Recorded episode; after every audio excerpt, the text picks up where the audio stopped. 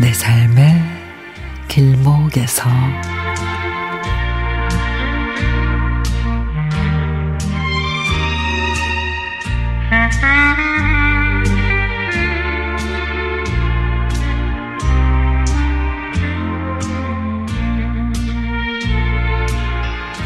아파트 단지 내에 쓰레기가 떨어져 있으면 바로 줍고 가끔은 큰 소리로 누군가와 얘기하는 소리가 들리면 그 아주머니였습니다.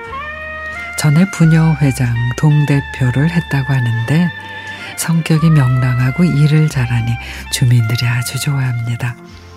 쓰레기 분리수거하면서 몇 번 마주쳐 눈인사를 하고 지내다 혹시 컴퓨터 할 줄 아냐고 묻길래 그렇다고 했더니 부탁을 한 적이 있어 이제 알고 지내게 됐습니다.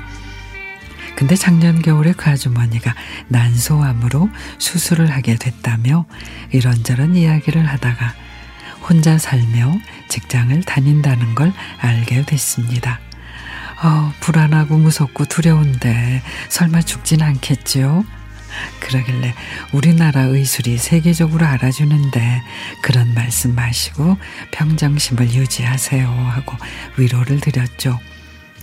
연말에 수술을 하고 절친 집에서 요양을 하고 온다고 했는데 몇 번 마주친 인연으로 안부가 걱정이 돼 한 열흘 뒤쯤 문자를 넣었더니 친구 집에서 이틀 밤 자고 불편해서 왔다고 합니다.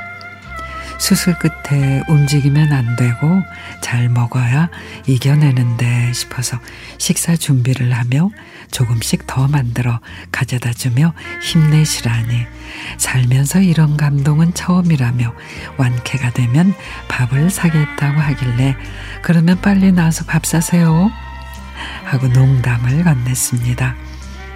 항암 치료 중이라 머리는 가발을 쓰고 체중이 현저하게 빠진 게 눈에 띄었지만 그래도 상태가 좋아지는 모습이 보였고 다시 활발하게 예전처럼 큰 소리로 다니셨습니다. 분리수거하는 날 버리는 장난감이나 옷 그리고 신발이나 책 등 쓸만한 것을 모아서 필요한 곳에 가져다 주는 곳이 있는데 그렇게 한 지가 오래됐다고 했습니다.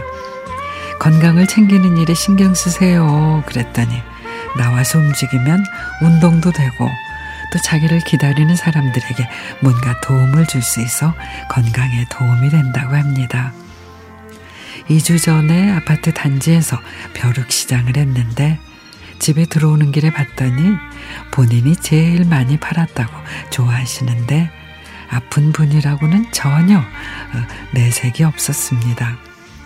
두 눈을 반짝이며 활기차게 긍정으로 똘똘 뭉친 이런 긍정의 아이콘.